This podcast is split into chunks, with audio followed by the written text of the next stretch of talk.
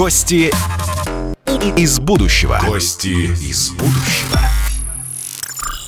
Всем привет! Меня зовут Саша Кочнева, и я изучаю новые профессии, то есть профессии будущего. И будущее, как нам кажется, всегда так далеко, а вот уже, оказывается, оно и наступило. Вот, ну, например, говорим мы сегодня про VR – это технология виртуальной реальности. Когда-то нам казалось, что это фантастические фильмы, далекое-далекое будущее, до которого мы никогда не доживем. А вот уже многие из нас не только знают про виртуальную реальность, но и даже в ней оказывались. Например, надевали какие-то очки, видели себя на американских горках или оказывались, не знаю, в саванне среди львов и жирафов. Но на самом деле VR-технологии — это не только развлечение. Вот об этом мы сегодня будем говорить с нашими гостями. Сегодня в нашей студии Артем Коновалов, креативный директор VR-тех и преподаватель британской школы дизайна. Артем, здравствуйте. Привет. И Екатерина Филатова, президент Ассоциации дополненной и виртуальной реальности. Катя, здравствуйте. Добрый день. Вот давайте объясним, наверное, прям пойдем с основ. VR-технологии — это что? Для чего они? Ну, хорошо, слонов и львов посмотреть прикольно, забавно, весело, но не только же для этого используются VR-технологии. Там медицина, промышленность, образование, эти все отрасли тоже затрагиваются современными технологиями. Технологии виртуальной реальности охватывают э, все сферы нашей жизни, и, по сути, это новый формат э, нашего взаимодействия с информацией. Если сейчас мы информацию воспринимаем с листа, с компьютера, с монитора, с рекламного буклета, то технологии виртуальной и дополненной реальности нам позволяет э, взаимодействовать с этой информацией, которая нас окружает, э, такая цифровая, такая же, как э, мы видим в реальном окружении. И позволяет погружать человека в ситуацию, независимо от того, реально она либо вымышленная. И такие инструменты, технологии используются, по сути, во всех сферах нашей жизни. И первоначально пробовали с сферы развлечений, потому что это самая понятная, самая быстрая э, развивающаяся сфера. Но сейчас э, активно используется в промышленности, в корпоративном обучении – в медицине, при том, что в медицине и в части обучения специалистов, и в части лечения. И э, огромное количество различных кейсов сейчас появляется, например, в формате а, новых онлайн-мероприятий, когда эти мероприятия проводятся в виртуальной реальности. То есть они уже проводятся. Мы сейчас говорим даже не про будущее, там, через 5-10 через 10 лет, а про сегодняшний день, получается? Да, да. Например, э, вручение наград Канского кинофестиваля в этом году проходило в виртуальной реальности. Интересно. Артем, что-то добавите? Вот ваша компания для каких сфер разрабатывает э, VR-оборудование, я так понимаю, правильно? А, мы занимаемся разработкой не оборудования, мы занимаемся разработкой контента, то есть э, софта, иными словами. А, Все, что говорила Катерина, это справедливо – и мы также начинали свой путь как разработчики игр для виртуальной реальности, а потом переключились уже на другие направления. В том числе сейчас мы делаем различные образовательные проекты. То есть сейчас в виртуальной реальности, например, можно изучать английский язык, можно обретать какие-то новые для себя скиллы. Например, мы разработали тренажер для оказания неотложной помощи и Пироговский университет уже учат э, своих студентов mm-hmm. по этому тренажеру. А, мы, например, сделали несколько интересных решений а, для компании РЖД.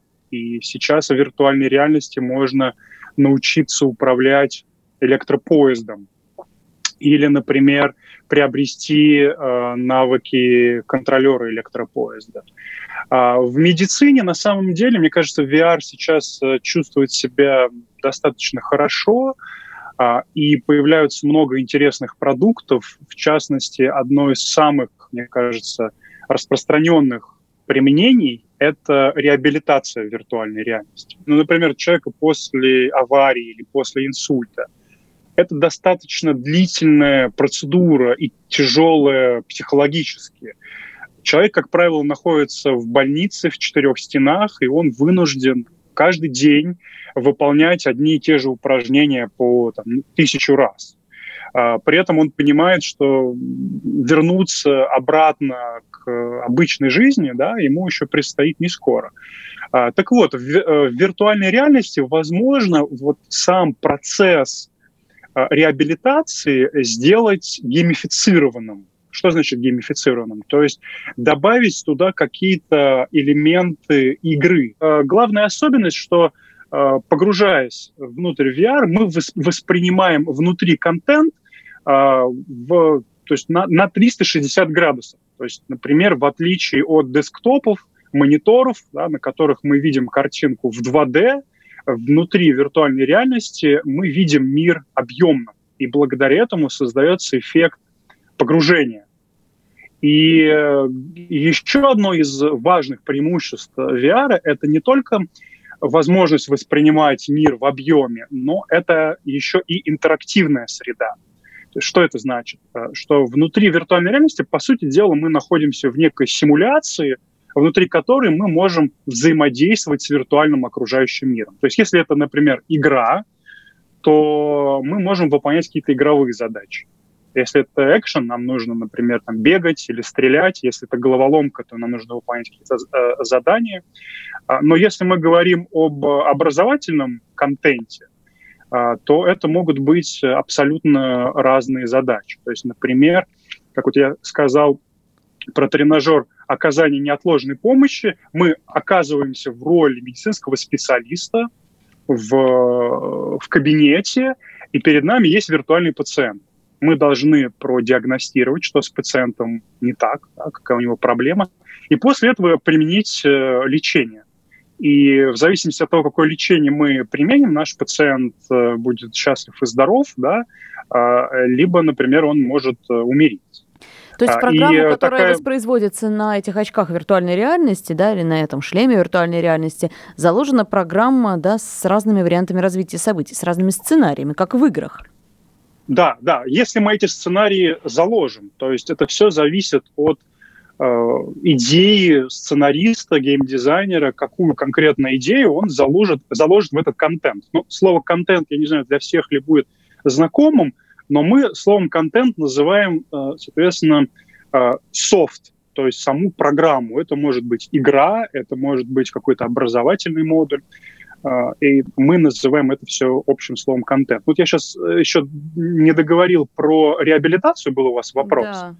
А, и э, в чем, в чем идея геймифицированной реабилитации? Например, мы человека погружаем в какую-то другую среду. То есть он сейчас находится не в больнице, а он перемещается не знаю, куда-то на, например, берег океана. Мы можем его переместить. И там Или неторопливым в, другу, в другой гулять как-то приятнее.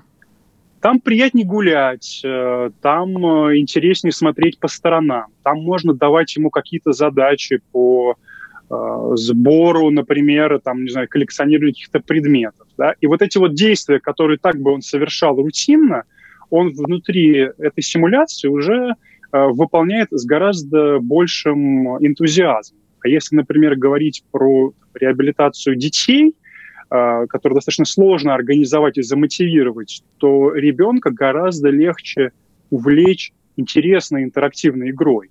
Поэтому VR сейчас это не только про игры, это в том числе и про обучение. И достаточно большое количество исследований нам говорят, что человек внутри виртуальной реальности гораздо лучше обучается. Хотя, разумеется, ну вот я думаю, тут э, Катерина добавит, что э, не все можно сейчас перенести в VR. Да? То есть есть все-таки такие вещи, которые не виртуализируемы. Интересно. Знаете что, у меня еще вопрос, наверное, к Екатерине. С детьми все понятно. Да, действительно, тут и лучшая мотивация, и как-то в игре им проще и ближе. Но для взрослого человека, наверное, это будет тяжело. Причем не столько тяжело адаптироваться к виртуальной реальности, как тяжело вернуться в реальную реальность. Вот так, такие риски, они предусмотрены, что-то с ними делают специалисты по VR-технологиям?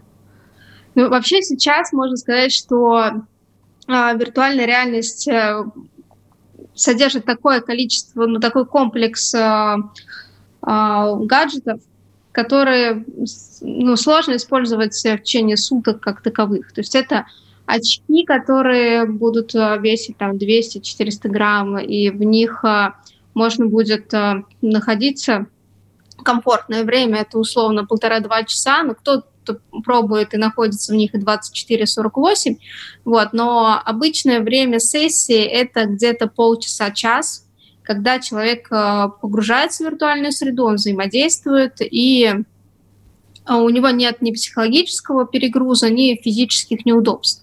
Вот. И нужно сказать о том, что время в виртуальном пространстве протекает э, эмоционально совсем по-другому. Там нам кажется, что мы только-только вот зашли, например, в какую-нибудь комнату или там только-только начали смотреть какой-нибудь виртуальный experience, вот, а оказывается, прошло 20 минут. Вот, и если говорить о, о таких страхах того, что мы все погрузимся в виртуальную реальность и не захотим жить с реальной, то на самом деле, ну, это не так. Технология — это инструмент. И это инструмент, который нам помогает, э, собственно, жить, развиваться, взаимодействовать друг с другом. Вот э, как раз э, кейс, который я хотела по медицине сказать — Центр НТИ в Дальневосточном университете разрабатывает процесс реабилитации с использованием костюма обратной связи. То есть помимо очков на человека надевают костюм, который оснащен датчиками, дающий такие маленькие а, электрические импульсы.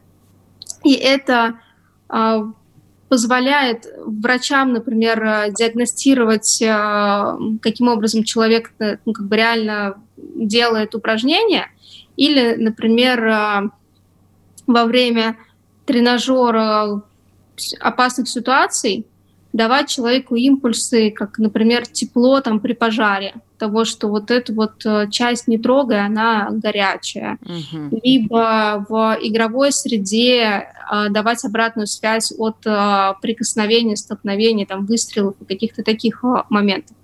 Вот, поэтому ну, как бы виртуальная реальность сейчас, уже сейчас это больше, чем просто очки, и, но в любом случае это инструмент, и мы его используем для того, чтобы либо показать какие-то ситуации, либо научить человека в, вот, в данной виртуальной среде для того, чтобы человек был либо более здоровым, либо более профессиональным, либо более заинтересованы. Мне очень либо нравится, что вы рассказываете. Счастливым. Да, это значит, что уже активно используются VR-технологии в нашей жизни. Но поскольку про- программа наша называется э, «Гости из будущего», я хотела именно про будущее спросить. Вот у специалиста по VR-технологиям перспективы на рынке труда какие там через 5, через 10 лет? Артем, что думаете по этому поводу? VR-специалист – это все-таки набор профессий. То есть нельзя сказать, что есть вот э, VR-специалист э, как таковой. То есть я как э, человек, который в основном выступает продукт-оунером, я руковожу процессом разработки и сопровождаю идею от ее зарождения до реализации продукта. Но в моей команде работает большое количество специалистов, и здесь нужно разделить этих специалистов на разные ветки. А, первая ветка — это программисты. Я считаю, что программист сейчас одна из э, самых востребованных э, профессий. То есть это люди, которые э, пишут код, да, настраивают внутреннюю архитектуру проекта. Поэтому, например, на VR-проект можно легко взять программистов, которые работают в игровой индустрии или в целом, в целом у которых есть навыки работы с так называемыми игровыми движками, на которых собираются VR-проекты. Следующее направление а, это так называемые артисты. То есть это люди, которые создают контент. Это могут быть художники, которые рисуют э, иллюстрации, скетчи. Также это 3D-артисты. То есть это люди, которые в специальном софте э, разрабатывают 3D-контент. Э, это могут быть специалисты по спецэффектам также, которые относятся к артистам. А следующее направление — это люди, которые придумывают идеи, то есть это сценаристы, геймдизайнеры. А, фактически это похоже на придумывание создания кино, а, но с некоторыми нюансами. То есть геймдизайнер, который придумывает контент, он должен заранее представить себе все возможные действия пользователя. И он, и он описывает не только то, что пользователь слышит или видит, но и Массу все возможные сценариев. его действия. Конечно, да. То есть это такой и режиссер, и сценарист в одном лице. И, наверное, придумывание опыта в VR похоже на придумывание такого интерактивного спектакля, да, где человек может посмотреть в разные стороны, и а, в виртуальной реальности важно управлять и направлять внимание человека. Поэтому здесь скорее мы уже к существующей профессии добавляем какой-то пласт знаний и навыков, необходимых конкретно для VR-индустрии. Класс. Какие именно это знания и навыки могут быть? А, Ну, смотрите, в первую очередь, э, если мы, например, говорим о геймдизайнере, то есть геймдизайнер — это человек, который как раз придумывает, что, соответственно, с нами будет происходить внутри конкретного контента. А этому человеку нужно в первую очередь ознакомиться с технологией, то есть посмотреть, что есть на рынке. Если, например, мы делаем образовательный продукт, то нужно сделать research, посмотреть, как это делают другие компании, как они решают конкретно эти проблемы. А, После этого нужно э, изучить, как работают, например, э, user, так называемый experience, то есть как человеку предоставить такой опыт, чтобы ему было понятно, куда нажимать, куда смотреть и вообще что трогать в VR. Потому что, например, к мобильным телефонам мы все привыкли. Мгм. Мы заходим в любое приложение, мы знаем, как его закрыть, как запустить видео, как скопировать текст. А, И в виртуальной реальности мы, соответственно, человека должны сначала обучить вообще основам взаимодействия и нахождения. Поэтому для геймдизайнера очень важно а, вот этот вот э, приобрести этот скилл. А Для других специалистов э, есть множество своих нюансов, но, как правило, когда к нам в команду попадает человек, который никогда не работал прежде с VR, а, должно просто пройти какое-то время, прежде чем он адаптируется к этой технологии. И сейчас э, существует, в принципе, большое количество курсов, да, которые готовят, например, разработчиков или создателей контента специально под VR-проект. Вот про курсы я хотела поподробнее попросить и вас, и Екатери- и Екатерину тоже рассказать. Может быть, какие-то советы, может быть, чем вы сами занимались, увлекались или что-то даже разрабатывали. В первую очередь я бы хотела сказать, ну, наверное, не то, что про курсы, а про университеты, что сейчас уже, а, по сути, выпускники университетов готовятся под направление э, умеющих создавать э, проекты с виртуальной до полной реальности. Есть, например, в МГУ отдельный факультет э, с направленностью к таким технологиям интерактивным. В ИТМО и и с э, виртуальной реальностью, и с мультимедиа-проектами в Высшей школе экономики, в Дальневосточном университете, там, в Казанском университете. По сути, если говорить про специалистов, а, которые заняты над процессом создания проектов виртуальной до полной реальности, то это а, очень широкий спектр специалистов, в том числе и программисты, и дизайнеры, и моушн-дизайнеры, и режиссеры, про- продюсеры. И это, а, по сути, в каждой профессии такого креативного создания и, програ- и программирования человек может найти для себя место в, там, в процессе создания виртуальных проектов.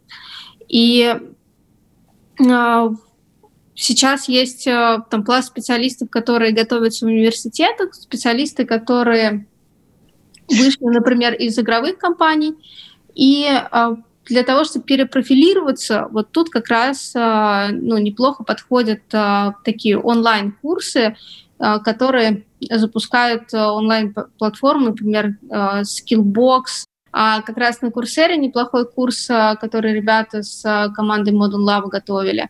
И есть, по сути, эти онлайн-курсы, они позволяют сделать такое первое погружение в, в направление, но если человек имеет э, навыки, например, программирования и хочет столкнуться, там, попробовать виртуальную до полной реальности, то для этого не всегда обязательно проходить даже курсы для того, чтобы понять, нравится ему это или нет. Например, э, там, от ассоциации мы периодически проводим хакатоны, на которых участники приходят э, с нуля, там, скачивают программу, платформенное решение там Unity и начинают пробовать создавать свои первые проекты. В хакатон это обычно двое суток, э, когда люди нон-стоп работают над проектом, и ну, для того, чтобы попробовать и погрузиться, это как раз такой формат, когда люди приходят, скачивают программу, или они уже с ней приходят скачанной, и вот за, за двое суток они создают такой маленький например, игровой Маленькое, проект. но свое уже что-то. Слушайте, это очень вдохновляюще звучит. Давайте еще у Артема, да, спросим по поводу курсов что-то дополните. Да, ну я, наверное, расскажу э, про свой курс кратко. Да, я давайте. преподаю в британской школе дизайна, а я курирую отдельный модуль, который идет три месяца. И этот модуль как раз посвящен технологиям виртуальной и дополненной реальности. Как, как работает там система?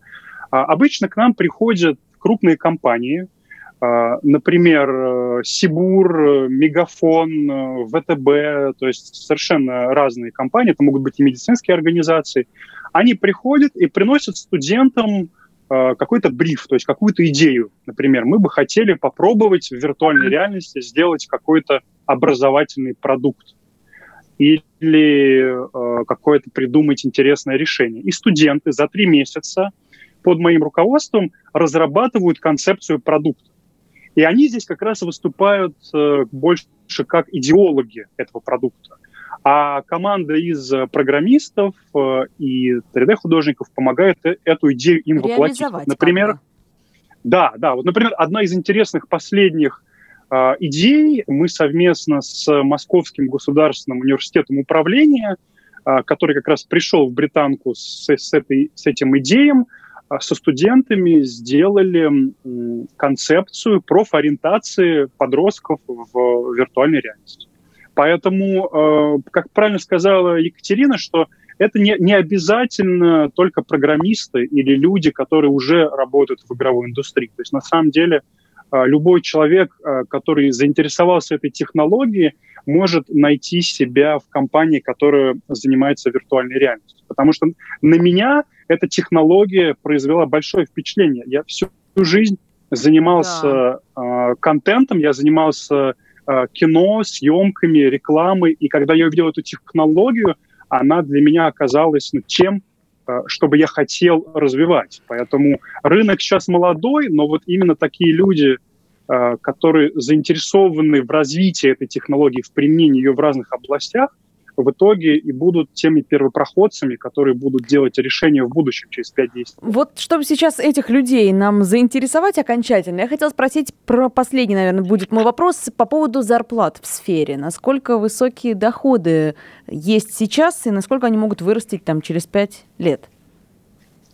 Ну, сложно сказать, через, насколько они вырастут через 5 лет, но сейчас э, зарплата, наверное, начинается, я думаю, что с самых, самых начальных этапов, там от 60-80 тысяч и доходит до 400 а, в зависимости от а, квалификации специалиста, уровня проекта, объема задач и ну, масштабности. Вот, и специалисты, конечно, ну, как бы нужны и в этой сфере, и нужно отметить, что в принципе, э, в этой сфере достаточно пластичные специалисты. То есть это не, ну, как бы учась, э, обучаясь в виртуальной дополненной реальности и, и начиная с, с этой технологии, например, возможно развитие профессиональное и в игровой индустрии, и в кино и анимации, и наоборот. Например, люди из кино и анимации, из игровой индустрии переходят э, на создание проектов с виртуальной да, полной реальностью. Очень вдохновляюще звучит, да. Я думаю, что на этой радостной ноте, да, и про хорошие зарплаты, и про хорошие перспективы мы можем заканчивать. Сегодня мы говорили о профессии VR-специалист. Надеемся, вы захотели это направление изучить поплотнее. Это подкаст «Гости из будущего». Слушайте нас и узнаете, насколько меняется мир профессии и наша реальность. Гости из будущего. Гости из будущего.